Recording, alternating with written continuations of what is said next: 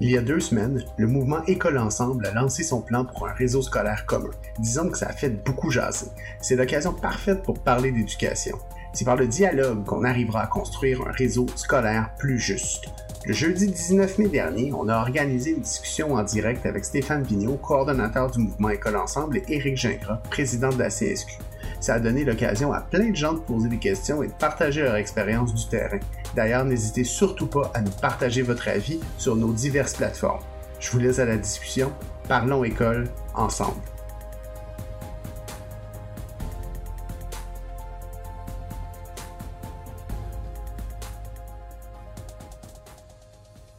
Chers collègues, bonjour. Alors, bienvenue à, à- à ce direct. Effectivement, on s'est déjà vu dans le passé pour, pour d'autres directs, mais cette fois-ci, euh, ambiance différente parce que un sujet important.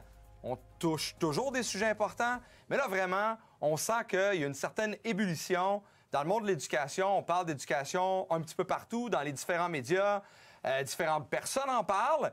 On sait que c'est un sujet important, puis souvent, on donne pas euh, la parole à ceux qui ont réellement quelque chose à dire, qui se basent pas juste sur des expériences personnelles ou parce que finalement, tout le monde a des choses à dire parce que tout le monde est allé à l'école. Alors aujourd'hui, on va un peu plus loin.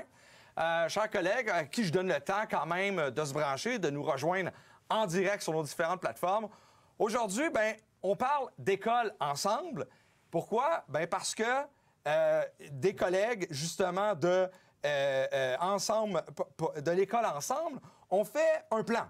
Un plan, plan du mouvement École ensemble, avec, puis on a, pour en discuter, Stéphane Vigneault, qui en est le, le coordonnateur. Merci d'être avec nous. Merci de l'invitation. Euh, pour les besoins de la cause, on va se tutoyer. C'est beau. Euh, on se connaît pas beaucoup. On a pris le temps de, de- de- de se connaître un petit peu avant, euh, avant la, la rencontre.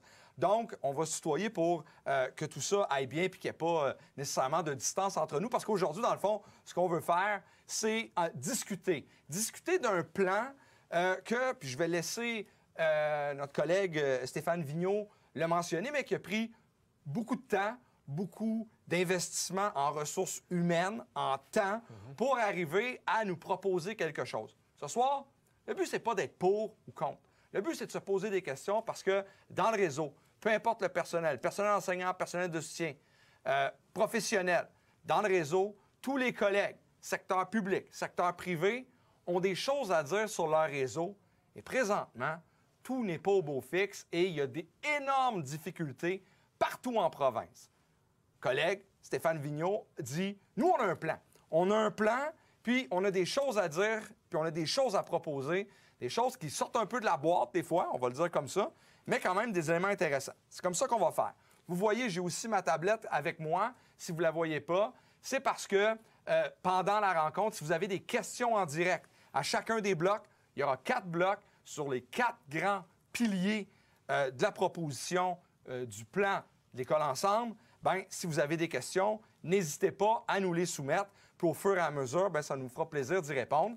Si vous écoutez en, on va le dire, en reprise, si vous écoutez alors que ça a déjà eu lieu, vous pouvez toujours poser des questions, puis on a des collègues qui vont s'assurer de pouvoir y répondre au fur et à mesure. Donc, une fois que ça c'est dit, une fois que la petite poutine interne, les modalités de la discussion sont au jeu, on va aller directement dans le vif du sujet. Puis le but, c'est de faire une discussion, de se poser des questions sur la réalité, parce que oui, ça a un impact sur la population, oui, ça a un impact, un plan comme ça, sur les jeunes, ça a aussi un impact sur le personnel.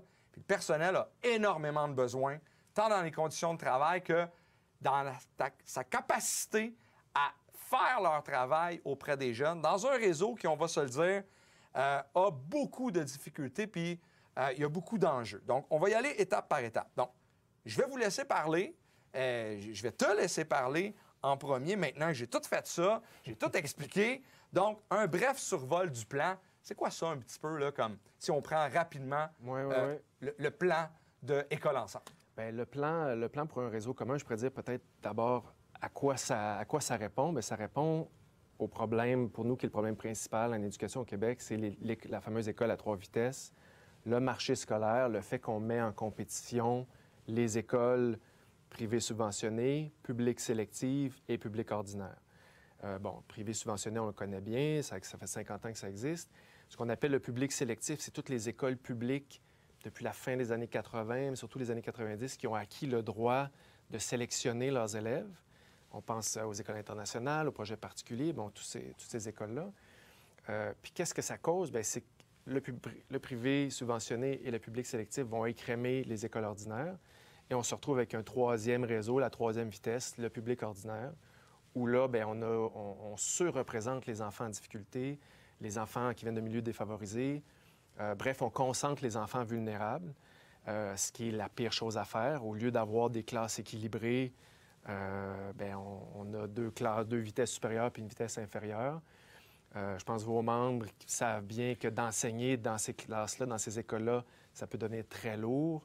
Ça, c'est pas du tout, euh, ça amène pas une, une comment dire, une, une, éducation de qualité. Euh, au contraire, on devrait avoir des classes équilibrées qui permettent là, de faire de la différenciation pédagogique, qui permettent toutes sortes de choses, euh, où on a les meilleurs qui tirent tout le monde vers le haut. Et aussi, oui, les conditions de travail, il y a les notes, les, je veux dire, on va monter la moyenne générale en ayant des classes équilibrées, mais il y a toute la cohésion sociale de notre société euh, qui euh, s'en va nulle part quand, dès le plus jeune âge, on se fait mettre dans notre petite catégorie sociale, on reste entre nous. Alors plus tard, est-ce qu'on connaît vraiment la société du Québec ou on connaît notre petit silo? Euh, ça, c'est un, des graves problèmes aussi. Parce que je pense que vous le dites, nos collègues, hein, qui soient enseignants, personnels de soutien, professionnels, qui ont à intervenir soit en classe, soit euh, dans différentes, périodes de la journée, sur différents enjeux, euh, il existe des difficultés reliées notamment à la composition de la classe. Parce que parce qu'il y a des éléments sur quoi on travaille en centrale. Il y a des positions historiques qu'on a, tant sur la mixité, sur euh, le réseau scolaire, sur l'importance euh, de l'intégration euh, pour tous les élèves de, de, toutes les catégories sociales. Donc, tous ces éléments-là, vous les traitez. Puis quand on parle aussi euh, de, composition de la classe, ça, il y a un élément important, puis on va y revenir. Donc, quatre piliers que oui. vous avez. Bien, là, je, je, je t'ai un peu expliqué oui. nos constats, oui. ce qui va pas. Puis je pense que tout le monde au Québec maintenant le comprend. On est rendu là, on, on a étiré cet élastique-là de la sélection, euh, puis ça nous a pété en pleine face. Le plan, bon, ben, qu'est-ce que c'est? C'est que ça propose de créer un réseau commun. Dans le réseau commun, il y aurait les écoles publiques et ce qu'on appelle les écoles privées conventionnées. Okay. À l'extérieur du réseau commun, dans le marché scolaire, pourraient exister des écoles privées non conventionnées. Donc, les écoles privées auront ce choix-là à faire. Est-ce qu'on se conventionne ou est-ce qu'on décide d'être non conventionné? Qu'est-ce que ça veut dire se conventionner? Bien, ça veut dire, comme les écoles publiques, avoir un bassin scolaire. Donc, c'est la fin du marché scolaire. Les gens là, ne, ne, sont plus en magasinage. Ils choisissent plus. Ils choisissent plus. Une adresse, un bassin, une école. Si mon adresse, c'est dans le territoire d'une école dite privée conventionnée, oui. J'envoie mon enfant à cette école-là. C'est ça. Chaque, chaque école du réseau commun. Non, parce que si on se fait dire, euh, ben toi, ton, ton bassin, c'est un tel, c'est une école conventionnée, privée conventionnée, bien, ça, le fait de pouvoir y aller ne peut pas dépendre de notre capacité de payer. Donc, ces écoles-là sont gratuites et donc elles doivent être financées à 100% par l'État, comme les, comme les publics. Et, et, et, donc, le premier pilier, c'est aller à l'école de quartier. C'est ça. Puis du, de ce pilier-là, le fait d'aller à l'école de quartier, bien, découle le reste. Découle okay. le fait que les écoles privées conventionnées sont financées à 100 comme les publics, donc sont gratuites. Euh, et pour aller de l'autre côté, dans le marché scolaire, bien, on a nos écoles privées non conventionnées elles continuent à n'ont pas de bassin, peuvent continuer à sélectionner leurs clients, mais n'ont plus aucun financement okay. public. OK. Mais si je suis dans un quartier et c'est une école publique, c'est quoi la différence avec l'école privée? Est-ce qu'à ce moment-là, il y aurait des différences? Parce que présentement, il y en a. Là, oui. Hein? On ben... sait, il y a un élément de différence important présentement. Dans le projet, dans le plan, oui.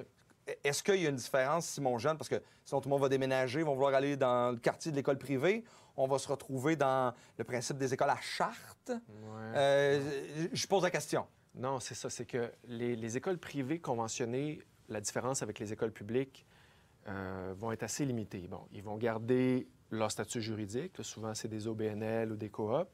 Ils vont conserver leur autonomie de gestion, donc un CA plutôt qu'un CE, pour schématiser. Euh, mais sinon, elles vont être gratuites, elles vont accueillir les enfants de leur bassin, donc ça va ressembler beaucoup aux écoles publiques. Et euh, en fait, on n'invente rien, c'est le modèle finlandais. Eux autres, en- ça fait 50 ans, en 1972, ont décidé d'intégrer comme ça leurs écoles privées. Elles ont donc reçu, les écoles privées, un bassin scolaire en propre. Elles ont été financées à 100% par l'État. Avec le temps, aujourd'hui, on va à notre école de quartier, on ne sait plus On vraiment. sait plus. Ouais, c'est ça. C'était comme il y a eu une période de transition. C'est ça. Parce que mon autre question, si on prend toujours dans le... Parce qu'on on va y aller, on va décortiquer tranquillement, Oui, là, oui, oui. euh, étape par étape, pour les besoins de, de, de tous ceux qui vous auraient pas, qui t'auraient pas entendu euh, finalement euh, dans une de tes nombreuses entrevues où tu as pris le temps de bien l'expliquer. Quand même, là, on se donne une quarantaine de minutes pour le faire. là. Mais euh, disons, là, l'école de quartier, présentement, euh, pour permettre d'avoir des services, une école primaire, par exemple, ne peut pas se donner nécessairement un psychologue au complet, Ouais, ouais, ouais. un service de psychoéducateur, un orthophoniste. Donc, il va partager. Est-ce que tu partages à ce moment-là avec les écoles privées? Donc. Ils doivent se parler. Exact. Oui, oui, exact. Est-ce qu'il y aura un... Parce que là, il va y avoir des centres de services, Oui. puis il va y avoir des CA. Est-ce qu'il va y avoir une place où tout ce beau monde-là va se parler? ou- Mais le, le centre de service va, par exemple, pour les, les, euh, les spécialistes, tout ça, cet argent-là passe par le, par, le, par le centre de service scolaire. OK. Ça passe pas par le CA de l'école privée qui, lui, va le garder pour lui. D'abord par le centre de service qui fait la distribution. Comme une sont- école normale. sont dans un, exactement, ils sont dans un réseau commun. Puis ça répond à des préoccupations du Conseil supérieur de l'éducation qui nous disait ça serait tellement plus facile d'allouer l'argent si les écoles étaient équivalentes. Parce que si on a tant de, de- un tel pourcentage de- d'enfants avec tel type de difficultés dans la population, bien, si les écoles sont équivalentes, ce pourcentage-là est le même partout. Puis ça rend l'allocation des ressources beaucoup plus simple. Là, en ce moment, c'est très, très différent. Ça complique beaucoup cette tâche-là. Donc, en ayant des écoles semblables, équilibrées, bien, la tâche de dire euh, on a tant d'argent pour tel besoin, bien, le besoin va être le même dans toutes ces écoles-là du réseau commun. Je suis content d'entendre. Il y a beaucoup d'éléments. Comme je dis, on peut être pour, on peut être contre, mais à la centrale, on a des positions. hein. On dit une école accessible, gratuite, accès à l'éducation qui n'est pas limité par la capacité de payer des parents. Le plan. C'est exactement ça. Après ça, on dit une école où la mixité scolaire et sociale prévaut. Une école qui ne sélectionne pas ses élèves sur la base des résultats scolaires et des tests. Est-ce qu'on touche à ça aussi? C'est exactement ça. Et ni, ni non plus par les frais, parce que les frais, c'est une autre manière de sélectionner. Alors, moi, j'entends mes collègues. J'ai des collègues qui, qui ont du plaisir, des collègues enseignantes, enseignants, mais aussi du personnel de soutien, des TES, euh, des, des éducateurs, des éducatrices qui, euh, qui adorent le PEI, qui adorent sport-études, sport d'élite. Ouais. Comment ça vit, ça, dans ce projet-là? Bien, il y a plusieurs, euh, il y a plusieurs choses. Euh, par exemple, mettons, je vais parler du PEI ou mettons des écoles alternatives. Il n'y a rien qui les empêche de continuer leur vocation particulière dans le réseau commun. La différence, c'est qu'ils ne sélectionneront plus leurs élèves.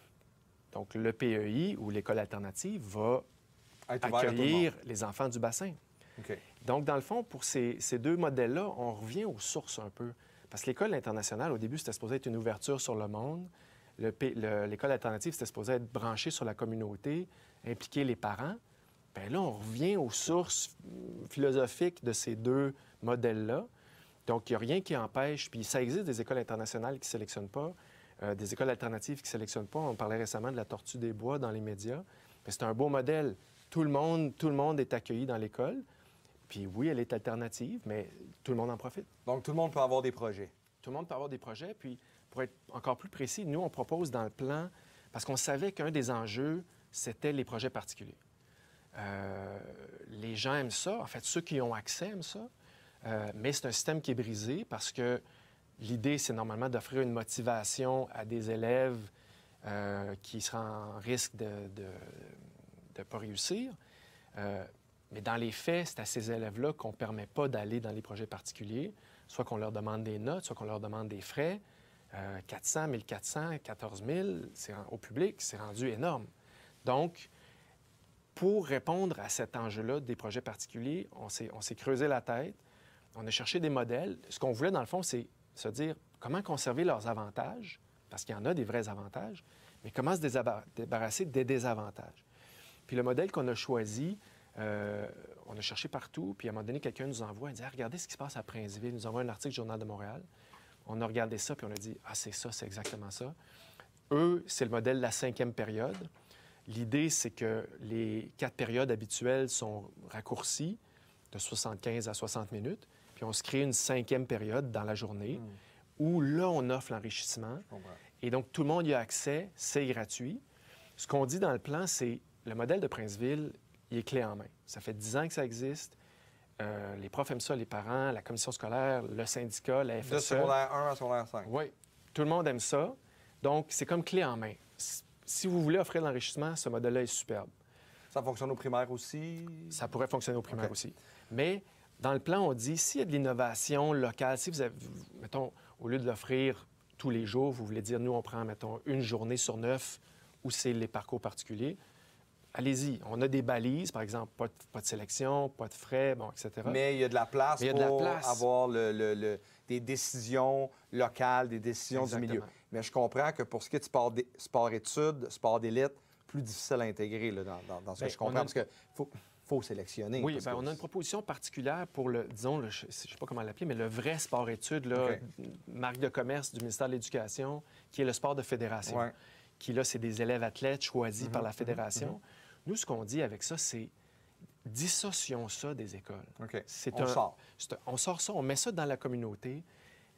Le but de cette affaire-là, c'est des médailles, c'est des podiums, c'est l'élite sportive. Ça n'a pas à être dans l'école. Donc, tout le monde, peu importe l'école où ils vont, pourrait aller y aller. dans un sport de fédération. Euh, c'est la proposition qu'on a. Il y a quand même 2% des élèves au secondaire qui sont dans le, le vrai sport-études. Hmm. Donc, pour eux, on dit OK. transformons ça en sport de fédération. Je comprends que vous avez pensé à. Il à- fallait. À, à pas mal. Mais j'aime ça. Mais, mais je suis là pour poser des questions. C'est correct. Je vais laisser Je- les collègues Oui. juger après ça J'espère que ça des, des- réponses. Mais, Jusqu'à maintenant, Mais- ça va. Oui, mais c'est très apprécié. J'ai une collègue qui pose la question, elle s'appelle euh, Marie-Ève Schank, et qui dit concrètement, est-ce que euh, où est-ce qu'on s'en va, pardon, avec le manque criant de ressources dans nos écoles? L'inclusion devait venir avec des services auxquels les élèves n'ont pas accès. Ça, est-ce qu'on vient aider les services? Parce qu'on parle beaucoup d'inclusion, hein? C'est dans toutes les bouches présentement. euh, puis ça l'a été depuis des années, d'avoir le ministère qui parle d'inclusion, mais les services ne suivent pas. Est-ce que le plan va aider aux services lorsqu'on va inclure? Puis c'est quoi la position du plan sur euh, euh, les, les- les classes spéciales, les, élèves qu'on va sortir parce qu'ils ont, une, euh, ils ont une problématique X, Y, Z? Est-ce qu'il y a quelque chose dans le plan ou? Oui. euh, donc, ta première question, c'était sur les, les ressources. les ça? ressources sur l'inclusion? Bien, je dis, nous, on ne se prononce pas là, sur le niveau de ressources pour dire à ce, moment- en ce moment, c'est tant de millions, il faudrait aller à tel autre million. Ça, c'est, euh, on n'a pas de position là-dessus. Euh, c'est plus, nous, on va travailler au- en, en termes de- d'équilibre des classes. Je de- comprends. fournir aux, aux enseignants des classes équilibrées. Et après ça, le niveau de ressources, c'est comme un autre Je comprends. enjeu politique. Donc, l'idée, c'est de travailler sur la composition de fait. cette classe-là. Tout à fait. Les services, c'est autre chose. Services, OK, c'est autre chose. Deuxième élément, les classes spécialisées. Oui, bien, on a consulté là, toutes sortes de, de- de groupes, là, des parents, d'élèves à besoins particuliers, puis ça. Puis honnêtement, on n'a pas, on réussi à percevoir là, un, un consensus là-dessus pour dire est-ce que les élèves devraient être dans des écoles à part, des élèves là, qui ont, euh, mettons, un handicap quelconque, devraient être dans des classes à part dans, dans la même école ou devraient être dans la classe? Puis honnêtement, je veux dire, on n'a pas une, expertise là, sur ce sujet-là. Pour nous, c'est un peu, un- un- un- encore là, un autre débat. Mais on pense que une fois que les écoles seront équilibrées, une fois qu'on aura sorti nos écoles privées conventionnées et publiques du marché scolaire, cette conversation-là va être beaucoup plus simple. OK. OK. J'ai d'autres questions. Oui, allons-y. J'ai Julie Dubé qui dit on a plus de cinq écoles secondaires dans le même, dans même pas un kilomètre carré à Longueuil. Comment distribuer tout ça? Ça, c'est vrai. Si on regarde euh, sur la rive sud, à Longueuil, on peut avoir deux, trois collèges privés, une ou deux écoles secondaires. Comment ils se partagent les élèves dans cette nouvelle carte-là? Si, si ils ont tous des écoles privées conventionnées. C'est ça. Bien, on a fait l'exercice, euh, puis je pense que dans le- les commentaires là, que les gens voient sur Facebook, là, il y a peut-être notre, notre modèle de carte équitable. Oui. Ben, je vais On répondre va la mettre. On va- C'est certain que mes collègues vont s'assurer de mettre cette carte-là. Fait que je, vais, je vais répondre à ta question puis en, en amenant ce- cet enjeu-là parce que quand on, on préparait le plan puis qu'on s'en allait vers une solution où toutes les écoles du réseau commun auraient une carte scolaire, euh, les gens qu'on consultait, surtout en Europe, ils nous disaient faites attention aux cartes scolaires. parce que vous pouvez capter une certaine ségrégation résidentielle, puis là, tous vos gains, vous allez les perdre. Donc, l'idée, c'est de dire, bien, si, euh, s'il y a un quartier riche au nord puis un quartier pauvre au sud, puis on fait deux bassins nord-sud, effectivement, on, perd beaucoup de gains. Alors, on a trouvé une innovation, c'est en Suisse, ça vient de Suisse, ils appellent ça l'optimisation des bassins scolaires. Dans mon exemple simple nord-sud, bien, on y va plutôt avec un bassin est-ouest. Donc, automatiquement, tout le monde est aussi proche qu'avant de son école, mais on a deux bassins qui deviennent soudainement équilibrés. Donc, ça, c'est la théorie.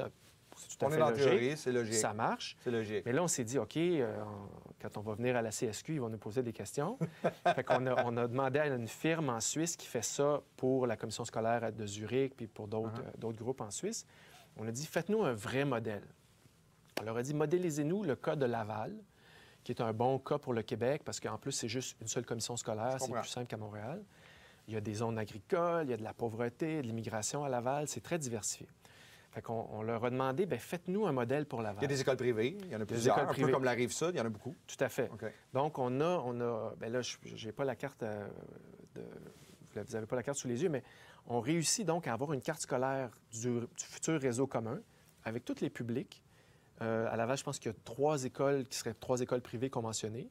Il y a une école qu'on a décidé qui ne serait pas conventionnée parce qu'en ce moment, elle est privée non subventionnée. Mhm. Donc, elle n'apparaît pas. C'est ça, elle resterait, mais elle n'a pas de bassin. Donc, sur la carte, elle n'apparaît pas. Toutes les autres écoles ont leur bassin. Puis, on réussit à équilibrer les écoles pour que toutes aient un bassin à plus ou moins 5 de la moyenne. Donc, quand les parents regardent la carte, ou les profs, ou tout le monde, ils voient les bassins scolaires, puis ils voient qu'ils sont semblables entre eux. Donc, de se dire, euh, ah, moi ici, là, je suis à, à moins 4 de la moyenne, moi, je suis à plus 2, est-ce qu'on va déménager pour ça? Est-ce qu'on ben, va contourner la carte pour ça? J'ai Suzanne Caro qui dit ça, qui dit est-ce qu'on revient au modèle de choix d'école par les parents? Est-ce que les parents déménageraient près de l'école de leur choix? Est-ce que c'est ça qu'on est rendu? Non, parce que justement, les parents regarderaient la carte puis là, ils se rendraient compte, mais mon bassin est le même. il n'y aurait pas de différence, donc il ne verrait pas d'avantage. Il n'y aurait pas d'avantage. Il n'y aurait, aucun avantage d'aménager. Puis c'est ça qu'on veut. On, veut. on veut le démontrer. On veut que les parents lisent la carte, que ça soit lisible, que ça soit clair. Puis qu'ils se disent, bien, que j'habite là ou là, j'ai une ex. Ben, c'est comme. C'est tellement évident, dans le fond, c'est de dire c'est le temps pour mes enfants d'aller au primaire, c'est le temps pour mes enfants d'aller au secondaire. Ils vont aller à leur école de quartier. Ça va être une excellente école. Elle va être diversifiée. Elle va être gratuite il va y avoir des parcours particuliers gratuits pour tout le monde. C'est ça, c'est ça le réseau commun. Justement, parce que là, hein, comme d'habitude, dans un échange, on se promène, puis là... On respectait pas le plan J'avais dit à tout le monde que là, je faisais quatre blocs. Mais c'est correct, la discussion est intéressante, les gens embarquent, les gens posent des questions, c'est fait pour ça. Mais on avait dit, deuxième euh, pilier, offrir un choix de parcours particulier à tous. Je pense qu'on vient quand même de le couvrir. Dans, dans, dans ce qu'on dit, c'est tout le monde va pouvoir avoir un choix. tout le monde va pouvoir choisir. Un vrai choix, parce que ça va être gratuit. OK. Mais est-ce qu'il va encore avoir du régulier? Est-ce qu'il va encore avoir de, des parcours enrichis? Je dis n'importe quoi. Ben, parce qu'on sait, là. Non, mais c'est parce que le mot enrichi, là, c'est quelque chose qui existe dans la population, qui existe beaucoup moins dans le réseau scolaire. Mais on l'entend. Puis ça, la population va vouloir avoir une réponse là-dessus. Oui, oui. Bien, euh, l'enrichissement va venir justement des cours, des parcours particuliers. Je comprends. Euh, l'école qui a mis ça en place euh, avec euh, Madame, j'appelle Madame Liette, elle m'appelle Monsieur Stéphane, une directrice qui est une femme fantastique, qui a fait ça avec son, réseau à l'époque, son équipe école. Une petite ville, une petite école comme Princeville est capable d'offrir 12 programmes. Théâtre, anglais enrichi, hockey, un orchestre. Donc imaginez encore une, école plus grande. Donc le choix va être très, très large. Euh, si quelqu'un veut plus des trucs académiques, ça va être disponible, plus artistique, plus sportif. Donc, l'idée, c'est que au lieu d'avoir un modèle actuellement où il faut, faut partir faire des kilomètres et des kilomètres pour avoir l'école avec la passion qu'on a, qui est, mettons, les arts ou le sport, bien là, on les a toutes dans notre école de quartier. C'est gratuit, c'est un vrai choix. On pense que pour les parents, euh, le deal est dur à refuser. Écoute, c'est quand même intéressant parce que pour ce qui est des parcours particuliers à la centrale, on a aussi des positions. Puis je vois qu'ils se rejoignent quand même. Une école dont l'accès à un projet particulier n'est pas limité par la capacité de payer des parents. C'est ça. C'est ça. Une école qui balise l'offre de projets particuliers de sorte que tous les élèves aient accès à des projets stimulants et répondant à leurs intérêts. On est là. Une école dont la composition des, des classes est équilibrée. Puis là, j'entends mes collègues mais autant mes collègues qui œuvrent, peu importe la catégorie d'emploi, les profs, bien sûr, mais personnel de soutien en, en contact direct avec les élèves, service aux élèves, aux élèves qui disent Hey, une école avec une composition de la classe équilibrée, est-ce que c'est possible avec ce plan-là? Bien oui, c'est- le centre de l'affaire. C'est donc de, de- de permettre à toutes les écoles d'avoir une composition semblable, des compositions de classe semblables, équilibrées. Donc, c'est tout à fait possible. Puis après ça, bien, tout- tous les avantages d'une classe équilibrée embarquent au bénéfice là, de, de tous les élèves. Donc, c'est certainement possible. Une autre question. Qui accepterait les projets particuliers des écoles primaires, les centres de services ou bien les conseils d'établissement? Bonne question. Mais dans notre cas, c'est euh, les parcours particuliers qu'on propose n'ont pas besoin d'autorisation ministérielle ou euh, de, de- comme en ce moment, j'oublie comment ça s'appelle, les écoles 128. Ou, on n'est pas là-dedans du tout. Là. On est, tout le monde offre des parcours particuliers. Là, la partie difficile, mais qui est vraiment le fun, en fait, c'est de décider qu'est-ce qu'on va offrir. Et là, il y Et a... ça, ça revient au processus habituel. C- non, en fait, c'est que là, les- il y a une offre, une demande. les, élèves veulent des choses, les parents veulent des choses. Ils vont dire on veut de l'anglais enrichi, on veut du hockey. Mais aussi, les, les profs, les enseignants vont offrir des choses. Euh, Mais est-ce qu'il y aurait une obligation? Parce que pendant que tu dis ça, j'ai une autre question. Là, Ouais. les, gens, les gens discutent présentement. ouais, ouais, OK. Marie-Josée, Marie-Josée Lebel dit Les projets particuliers seraient choisis par l'école. Que fait-on avec les écoles avec plein de beaux projets versus celles qui n'en choisissent pas de projets? Est-ce qu'à ce moment-là, on- on- l'école fonctionne? Est-ce que le plan fonctionne à ce moment-là? Donc, une école pourrait dire moi, je veux pas de parcours particulier. Oui. Bien, ça serait surprenant. Puis je pense qu'il y aurait une pression des parents. Puis nous, là-dedans, on propose de, de- qu'il y ait, euh, un- provincialement à peu près 43 millions qui, soient- alloués pour les, parcours particuliers. C'est à peu près 100 par élève. Donc, ça veut dire que l'école laisserait l'argent sur la table? Je pense que c'est peu probable. Je pense qu'au contraire, les écoles vont vouloir aller vers ça. Euh, quand on parle aux enseignants à Princeville, premièrement, ils ne retourneraient plus à des périodes de 75 minutes. Puis deuxièmement, ils voient les bénéfices pour leur école des parcours. Parce que eux, ils perçoivent leurs élèves différemment. Ils voient des élèves qui, qui pensaient pas performants, puis tout d'un coup qui se révèlent dans d'autres disciplines. Mais aussi, les, les a- les- les élèves voient leurs profs différemment. Ça change beaucoup la dynamique dans l'école. C'est que c'est plus juste euh, M. Gingras, le professeur d'histoire, que, euh, bon, non, c'est M. Gingras qui nous amène jouer au soccer, qui fait, de la, fait survie en forêt. Donc, les élèves perçoivent leurs profs différemment. Les profs deviennent des mentors. Donc, toute l'atmosphère est changée. Donc, on est au-delà de simplement de la structurite. On est dans l'effet. D'ailleurs, parlant de Oui. l'effet, parce que je vois le temps qui file, Oui. puis je veux continuer. Troisième pilier, établir une carte scolaire équitable. On en a parlé. Mais la réalité est différente un peu dans, dans le milieu, euh, je dirais, plus en région, puis rien de, de- de négatif là-dedans, mais où souvent les classes qu'on dit, les groupes à plus d'une année d'études, multiniveaux, vont avoir, vont être là parce qu'on veut garder l'école euh, de, de- la ville, puis bon, euh, etc., versus une école où on va faire une carte équitable, mais là, ça va faire qu'il manque d'élèves pour la deuxième classe de quatrième année. On va la jumeler avec la, la classe de cinquième année. Il y a des enjeux souvent, là. Puis nous, on, il y a souvent des interventions parce que dans les milieux urbains, ce qu'on dit souvent, c'est bien, les jeunes ont juste allé dans l'autre éco- dans l'autre école à côté parce que euh, c'est plus facile de faire un groupe que d'avoir des groupes 4-5, des groupes 5-6, des groupes 3. Puis c'est souvent, là, c'est pas relié à la pédagogie. Là. Je parle pas d'un choix pédagogique. Ouais, ouais, ouais. Mais ça, est-ce que c'est c'est pensé? Parce que si tout le monde va à l'école, dans la même école, il n'y a plus de transfert d'élèves. Euh, ça, ça veut dire que c'est possible qu'il y ait des groupes à 22, des groupes à 28, des groupes à 12. Il y a, il y a un enjeu là, Oui. sur le...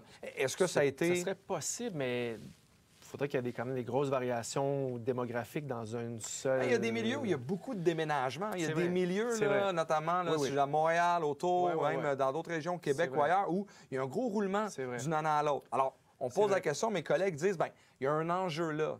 C'est vrai. un- J'avoue qu'on n'a pas réfléchi à, cet a- à cet aspect-là. Ben, c'est correct, ce a- C'est- correct. Oui, oui, non, mais C'est ce- correct.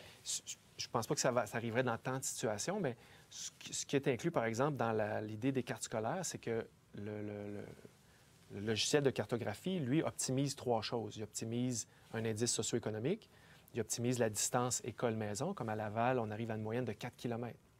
À Laval. Zone comprends. Banlieue, même du rural, 4 km, c'est vraiment pas Non, long. Là. ça, c'est des ados qui dorment plus longtemps. Euh, c'est beaucoup de moins de gaz à effet de serre. Donc, 4 km, c'est excellent. Euh, mais la troisième chose que le, le- le logiciel optimise, c'est la taille des écoles. Donc, les bassins sont faits en fonction aussi de la taille des écoles. Donc, ça devrait, je Ça crois, devrait répondre aider à parce que le nombre de locaux. Est en fonction de la taille des écoles. OK. Donc, euh, euh, minimiser la distance école-maison, toujours dans établir une carte scolaire équitable, tenir compte de la capacité d'accueil des élèves, c'est de ça dont on parle, puisque le bassin soit semblable socio-économiquement entre eux. Oui. Ça, c'est important. Je, veux juste qu'on prenne là, une minute pour expliquer ce que ça veut dire des milieux socio-économiquement semblables entre eux. Bien, ça, c'est toute l'idée de la mixité. Donc, c'est de, de s'assurer, donc, quand on regarde la carte, justement, qu'on puisse dire, ah ben mon école est comme celle des autres. C'est important pour la composition de la classe. Bien, ça, c'est majeur. C'est le centre. Puis c'est ça que l'algorithme euh, est capable de faire. Nous, dans nos- le modèle qu'on a fait pour Laval, l'indice euh, socio-économique qu'on a pris, c'était famille d'enfants d'âge scolaire où il y a un parent qui a un diplôme universitaire, qui est un très fort prédicteur d'accès à l'université. C'est un indice. On pouvait acheter ces chiffres-là de Statistique Canada facilement, puis c'est un bon, un bon indicateur. C'est peut-être pas le meilleur. Idéalement, on ferait peut-être un indice. Par exemple, on pourrait dire, ah ben, si les parents parlent pas français ou anglais, si euh, les parents ont pas de... On, pourrait, on pourrait y mettre d'autres facteurs, d'autres chiffres, euh, d'autres statistiques. Avoir les cheveux roux. On peut mettre tout ce qu'on veut. Mais, mais on pourrait, mais ça, c'est le genre de choses, par exemple, que moi, j'entends déjà les collègues qui disent, ben, on aimerait participer à savoir qu'est-ce qu'on met là-dedans. là. Ça, c'est fantastique. Parce que euh, l'IMSE que, que vos collègues connaissent, c'est un indice qui est vraiment très, très faible. Il y a des grosses lacunes. Effectivement, puis on Et- le sait, puis chacune de nos négociations de conventions collectives, c'est un enjeu. On- Dans le, dans le plan, on cite des rapports, je pense, de 1996 qui disent, avec le développement du public sélectif, il va vraiment falloir revoir l'IMSE. Là, ça commence à dater. là. OK, effectivement, effectivement. Je- je- il y a d'autres questions. Euh, Vraiment, je peux dire une chose, c'est que ça suscite la discussion, puis c'est ça qu'on voulait. C'est ça ça le but. C'était vraiment le- Je l'enjeu. reviendrai, je Ouais, c'est ça. Ou vous viendrez à Ah ouais, Gatineau? Exactement, on ira. Donc, euh, euh, Anne Larouche nous demande comment assurer une cohérence et une pérennité dans l'offre des projets particuliers avec le mouvement du personnel. Quel est l'objectif, ciblé pour les offres? Est-il annuel, trimestriel, euh, trimestriel, pardon, quinquennal? Parce qu'il y a tout un mouvement. un- Une personne quitte, le projet existe encore, il n'existe plus. Est-ce que ça a été réfléchi, ça? Ah, euh, pas, pas à ce niveau-là. J'avoue, là, ça, c'est pas mal poussé. Ben, on- là, on est pas mal dans.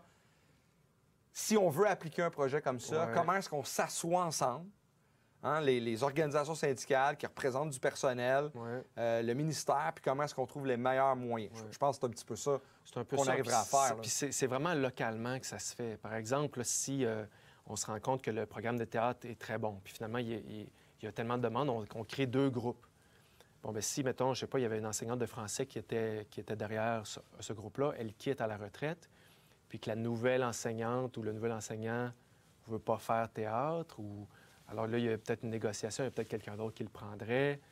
OK. Fait que c'est, loca- vraiment localement, là. Mais je comprends que ce plan-là, il prévoit pas tout, tout, tout jusqu'à la fin.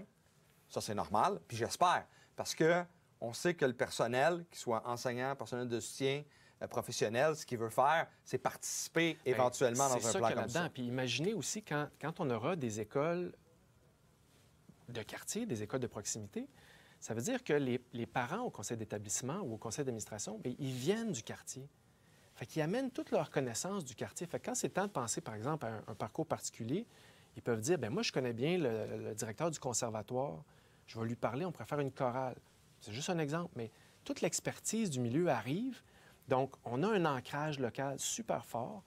Avec nos parcours particuliers, on va profiter des avantages du quartier. Il y a un musée, il y a un centre de formation professionnelle, il y a une rivière. Euh, donc, c'est tout sauf une école beige. là. Les Je gens comprends. ont cette peur-là. là. Non, il va en avoir de la couleur en masse. Je comprends. Quatrième pilier, atténuer l'impact de la défavorisation. Oui. Je vais revenir. On en a parlé un peu quand on a donné l'exemple de euh, comment on, on fait la carte. Mais j'ai beaucoup de questions. J'ai une collègue qui amène une bonne idée, pas une bonne idée, mais un bon commentaire sur le fait que cette façon de faire-là, ça va peut-être aussi faire que le transport scolaire, c'est Suzanne, serait plus efficace Ben oui. et mieux organisé. Mais là, ça, ça va être beaucoup plus simple. Euh, peut-être ça va aussi économiser, il va peut-être avoir Ben oui. des économies. Mais oui, mais oui, il y a des économies euh, d'essence, de gaz à effet de serre, de temps. parce que les, gens vont être à l'école près de chez eux. Puis on a vu récemment, le, je pense que c'était le centre de scolaire des chaînes qui a, remis un peu en question son offre de, de projets particuliers sélectifs. Mais au départ, leur réflexion est venue parce qu'ils construisaient une nouvelle école. Puis là, ils se sont dit, OK, qui va y aller? OK, il faudrait faire une nouvelle carte scolaire. Puis là, ils ont vu leur carte, puis ils ont dit, mais ça n'a pas de bon sens. Tout le monde va ailleurs. Personne n'est chez soi. Puis c'est ça qui a amené la réflexion. Alors nous, avec une école de proximité, bien, les transports sont simplifiés. Idéalement, les gens vont pouvoir aller en transport actif à leur école. Euh, donc, des fils de voitures, de, parents qui descendent. beaucoup moins à ce moment-là parce que c'est des écoles de quartier. Mais oui. Je vais juste continuer. Je vois le temps qui file. Je suis désolé. Je veux juste que les gens restent et les gens continuent à discuter. Mais j'ai une question, la même fois, je la pose. C'est euh, Louise Foucault qui le demande. Est-ce qu'on peut parler de la FGA, euh, formation générale des adultes? Est-ce qu'ils sont touchés par ça? des adultes en formation, des centres de formation, est-ce qu'ils sont vus là-dedans ou on laisse ça à côté puis on continuera la discussion? C'est vraiment primaire, euh, Primaire, secondaire, préscolaire. Oui, même pas préscolaire, primaire, secondaire. OK, pas préscolaire du tout. Donc, les collègues du préscolaire, ce serait autre chose. Bien, je, dois vous dire qu'on voit de plus en plus de cas de sélection au préscolaire. on a vu l'article du Journal de Montréal. parce que pour diviser l'école, il y a des classes du primaire dedans. Oui, oui, Bien, je pense que c'est assez facile de, par exemple, le bassin scolaire pour inclure le préscolaire. OK. Mais ça n'a pas été... Ça, pas, été... développé. OK, parfait. Donc, je ne poserai pas de questions là-dessus. Euh, donc, euh, juste vous revenir sur la défavorisation rapidement. Oui. Euh, qu'est-ce qui arrive si c'est impossible d'avoir un milieu qui est, qui est vraiment défavorisé? c'est une excellente question c'est le quatrième pilier du plan, atténuer l'impact de la défavorisation. Les gens vont voir dans le, modèle qu'on a fait pour Laval, j'ai dit tantôt, tout le monde est à plus ou moins 5 de la moyenne. Mais en fait, c'est pas vrai. Il y a une école qui est euh, plus basse que cet écart-là. Et c'était pas prévu, mais on est content qu'il y en ait une parce que ça montre que ça va arriver. Il va en avoir au Québec, il va en avoir à Montréal-Nord, peut-être à Montjoli, en Gaspésie, ailleurs. Ça va arriver que des fois, si on veut respecter la proximité, on ne sera pas capable de mixiser cette école-là comme les autres. Donc, c'est des cas de figure qui vont arriver. Mhm. Qu'est-ce qu'on fait avec ça? Et c'est là que le quatrième pilier embarque pour dire, bien, quand on n'est pas capable, et seulement si on n'est pas capable, on fait tout ce qu'on peut pour bien diviser, pour bien diviser, avoir une mixité. Mais si on arrive avec une carte qui serait vraiment trop éloignée en forme de pieuvre, ça ne marche pas. Là, embarque des mesures de compensation. On pense à des, budgets supplémentaires. Donc, achat de livres, rénovation, embauche d'artistes. Donc, des choses en plus pour, pour venir contrebalancer l'effet l'effet de, défavorisation. Euh, et euh, voilà, voilà, c'est le quatrième pilier. Euh, c'est sûr que moi, j'entends ça. Position encore de la centrale, je les ai fait pour chacun des piliers. Mettre en place des mesures pour compenser les inégalités sociales, on est là-dedans. Là prévoir des mesures d'aide alimentaire, ça pourrait faire partie de ça. On parle d'artistes, question de, motiver, de, venir un peu euh, euh, mettre en lumière tout ce qui peut bien se faire, tout ce qui peut être positif, et en rendant plus accessible, notamment tout ce qui s'appelle service de garde, etc. Ça, je comprends que ça a été un peu moins touché parce que on est davantage là, dans, dans, dans, les autres éléments. Donc, j'ai un collègue ici, j'ai une collègue, pardon, Anne Larouche, qui dit Je pense qu'il faut se questionner sur les effets de politique aérienne, de favoritisme sur la personne, etc. Il ne faudrait pas déplacer le problème des écoles de marché vers une problématique euh, de profession de marché. C'est-à-dire que les gens seraient, pourraient être tentés d'aller peut-être vers euh, euh, X ou Y école qui a l'air plus le fun que d'autres? Est-ce que ça a été réfléchi, ça? Parce que si, là, tout le monde fait des projets, ils vont s'arracher du personnel versus l'autre où les projets sont moins intéressants. Puis là, on revient un peu à la même affaire, puis les gens vont trouver l'école, on va se retrouver avec des CA puis des CA. C'est un petit peu ça, là. Parce que l'humain étant l'humain, ouais, ouais, hein, il pourrait prendre des décisions. Bien, je pense qu'avec les balises qu'on propose là, par rapport au parcours particulier, on vient là, pas mal encadrer la chose pour ne pas recommencer dans un cycle de ségrégation. Donc, quand on dit que, par exemple, pour les parcours, qu'il n'y a pas de sélection par les frais, pas de sélection par le comportement ou par les notes, euh, qu'il faut respecter le temps prescrit, bien, on vient pas mal limiter les capacités à ouvrir la porte à, de la sélection d'élèves. Je comprends. Donc là, après ça, c'est le dynamisme de chaque école. Puis je pense qu'il y a peut-être... On pourrait penser qu'il y a une concurrence, mais mhm. ça serait, ça serait la fin de la concurrence déloyale qu'on connaît. Là, on aurait plus un effet d'entraînement, des bonnes pratiques qui s'échangent. Puis si on entend parler que telle école dans telle ville fait telle chose, on le fait chez nous. Je comprends. Deux dernières questions, parce que là, je le sais, on est en train de dépasser notre temps. C'est, euh, mais mais, mais c'est agréable, c'est le fun, c'est ça qu'il faut. mais je sais qu'on a dépassé le temps. Deux choses. J'ai une collègue, euh, Sandra Biron, qui nous dit, dans le fond, là, dans- dans- pourquoi l'école doit choisir qui on aide service pour la composition de l'Atlas? Je comprends que les services n'ont pas été touchés là-dedans, puis les services, ça va être un autre débat à avoir, mais l'idée, c'est qu'en améliorant euh, la composition de l'Atlas, ça vient à ce moment-là choisir les services plus facilement. Oui. C'est un petit peu ça le pari que ce plan-là fait. Exact. Parce qu'à la fin, le gouvernement va dire voici le nombre, l'argent, voici ce qui existe. Puis ce plan-là, il ne viendra pas avec 2-3 milliards de plus. Il va falloir continuer à avoir le même argent. Mais le pari que fait le plan, c'est la composition de l'Atlas que ça va amener avec ce plan-là. Ça. Ça. va aider pour les services. Tout à fait. C'est ça? Puis, puis ça n'empêche pas que vous continuiez votre travail pour obtenir plus d'argent, pour plus de Puis vous allez nous aider. Exact. C'est ça? Excellent. Euh, dernière question. Après ça, je vais y aller avec la conclusion. J'ai Émilie Aubu qui dit Que fait-on des écoles alternatives? On y a un petit peu répondu tantôt, mais peut-être qu'on on va y aller un petit peu plus euh, euh, en profondeur, qui desservent souvent toute une commission scolaire. Comme par exemple, Oui. on me donne Pointe de l'Île, qui a seulement une école alternative pour une immense population. Il devient impossible de desservir seulement les gens du quartier. Qu'est-ce qu'on fait avec ça? Il devient impossible de desservir les gens du, du quartier parce que l'école alternative, il y en a une dans tout le centre de service. Mais l'école alternative aurait son quartier, son bassin autour d'elle. Donc, elle Mais on sait arrêterait qu'il y a beaucoup de parents qui n'aiment pas aller à l'école alternative, puis d'autres qui adorent ça. Donc là, ça serait un projet qu'il faudrait s'arbitrer. Oui, mais c'est drôle parce que j'ai- je parlais de ça avec. euh, j'ai été invité à un moment donné par le réseau des écoles alternatives. Puis ça, ils se bon questionnaient, ils se questionnaient est-ce que l'école alternative cause la ségrégation scolaire? Puis on- ils ont eu le débat là-dessus, ils nous ont invités. C'était très, très sympathique comme, comme conversation. Puis à la fin, euh, il y a un directeur, justement, on parlait de l'école de la Tortue des Bois, qui est venu me voir puis qui dit Écoute, chez nous, là, il n'y en a pas de sélection. Parce qu'on sait que les écoles alternatives, ils sélectionnent, mais c'est différent. C'est qu'ils vont faire des entrevues avec les parents. Ils vont dire il faut que vous, comme parents, vous puissiez vous impliquer dans l'école. Donc, la, la mère de famille qui travaille chez Tim Hortons, elle n'a pas le temps l'après-midi d'aller à l'école faire des présentations. Donc, il faut changer le principe. Ben, ce que ce directeur-là me disait, c'est qu'il dit chez nous, tout le monde vient. On est l'école du village, on est l'école alternative, mais on est la seule. Puis il y avait une super belle philosophie de dire moi, je sais que certains parents sont pas à l'aise, ils ont eu un mauvais parcours scolaire, puis eux, de s'impliquer dans leur école, ça les rebute.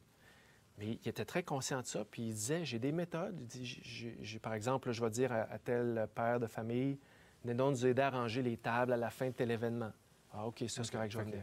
Fait que c'est- c'était une très belle philosophie pour rentrer tranquillement les parents. Donc, on leur met pas, on leur impose rien, mais leur enfant bénéficie de la philosophie de l'école alternative. Tout le monde a bénéficié. ça deviendrait l'école de quartier. Ça deviendrait l'école de quartier. Dernière chose maintenant, là, c'est vraiment la dernière chose. Euh, les collègues de l'école privée, est-ce que tu leur as parlé? Est-ce que. Oui. Eh, Parce qu'ils vont se questionner, là. Oui. Euh, on change complètement la philosophie. Oui. Qu'est-ce que ça veut dire pour cette réalité-là? Oui, bien. Et son financement, c'est un financement à 100% mais intégré. Sans Donc, pas de problème de financement, mais on vient changer la nature de l'école privée, bien sûr qu'il reste conventionné. Oui, mais l'école privée conventionnée, par exemple, pour vos collègues qui sont syndiqués euh, dans ces écoles-là, eux vont garder leur école, ils vont garder leurs collègues.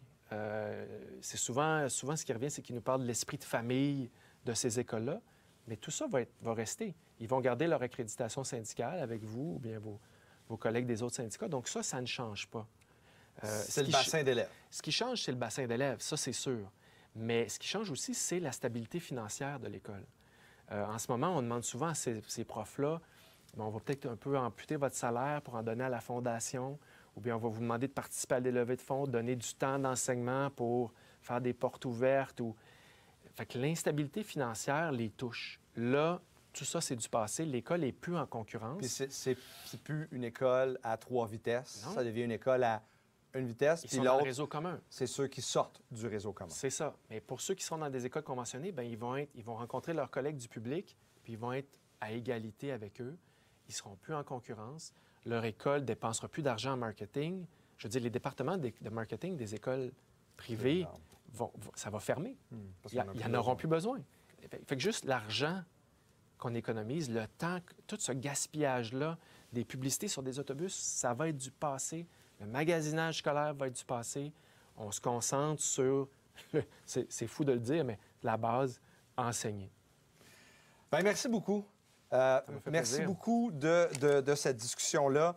Merci Stéphane. Euh, merci tout le monde d'avoir écouté. Je sais que ça continue à discuter, continue à échanger. Euh, ben, C'était ça qu'on voulait. Là, on parle de réels enjeux, pas euh, un topo de deux minutes avec une idée dans un média ou des choses. Ça a été réfléchi, ça a été amené. On peut être pour, on peut être contre, on peut se poser des questions. Mais ça, c'est, je dirais que c'est la base. Maintenant, je pense qu'il faut continuer. Prochaine campagne électorale, j'imagine que on va parler d'éducation parce qu'il faut parler d'éducation. Puis à la centrale, souvent on dit que les centrales syndicales, les organisations syndicales n'aiment pas ça débattre. Bien, nous autres, on aime ça. Puis on aime ça être capable justement de, fournir tous les côtés d'une médaille ou tous les côtés d'un dé, parce qu'il y en a plusieurs médailles, il y en a plus deux. Donc, à ce moment-là, ça nous permet euh, d'avoir cette discussion-là. Merci de votre participation. Merci Stéphane. Plan que je vous invite à lire, il va être disponible. Euh, J'imagine qu'il y a un site. Écoleensemble.com, tout est là. Écoleensemble.com, mais c'est pas terminé. Je pense qu'on va avoir à rediscuter ensemble, à discuter ensemble, puis euh, on continue. On se voit la prochaine fois pour un autre direct. Merci de votre participation, tout le monde.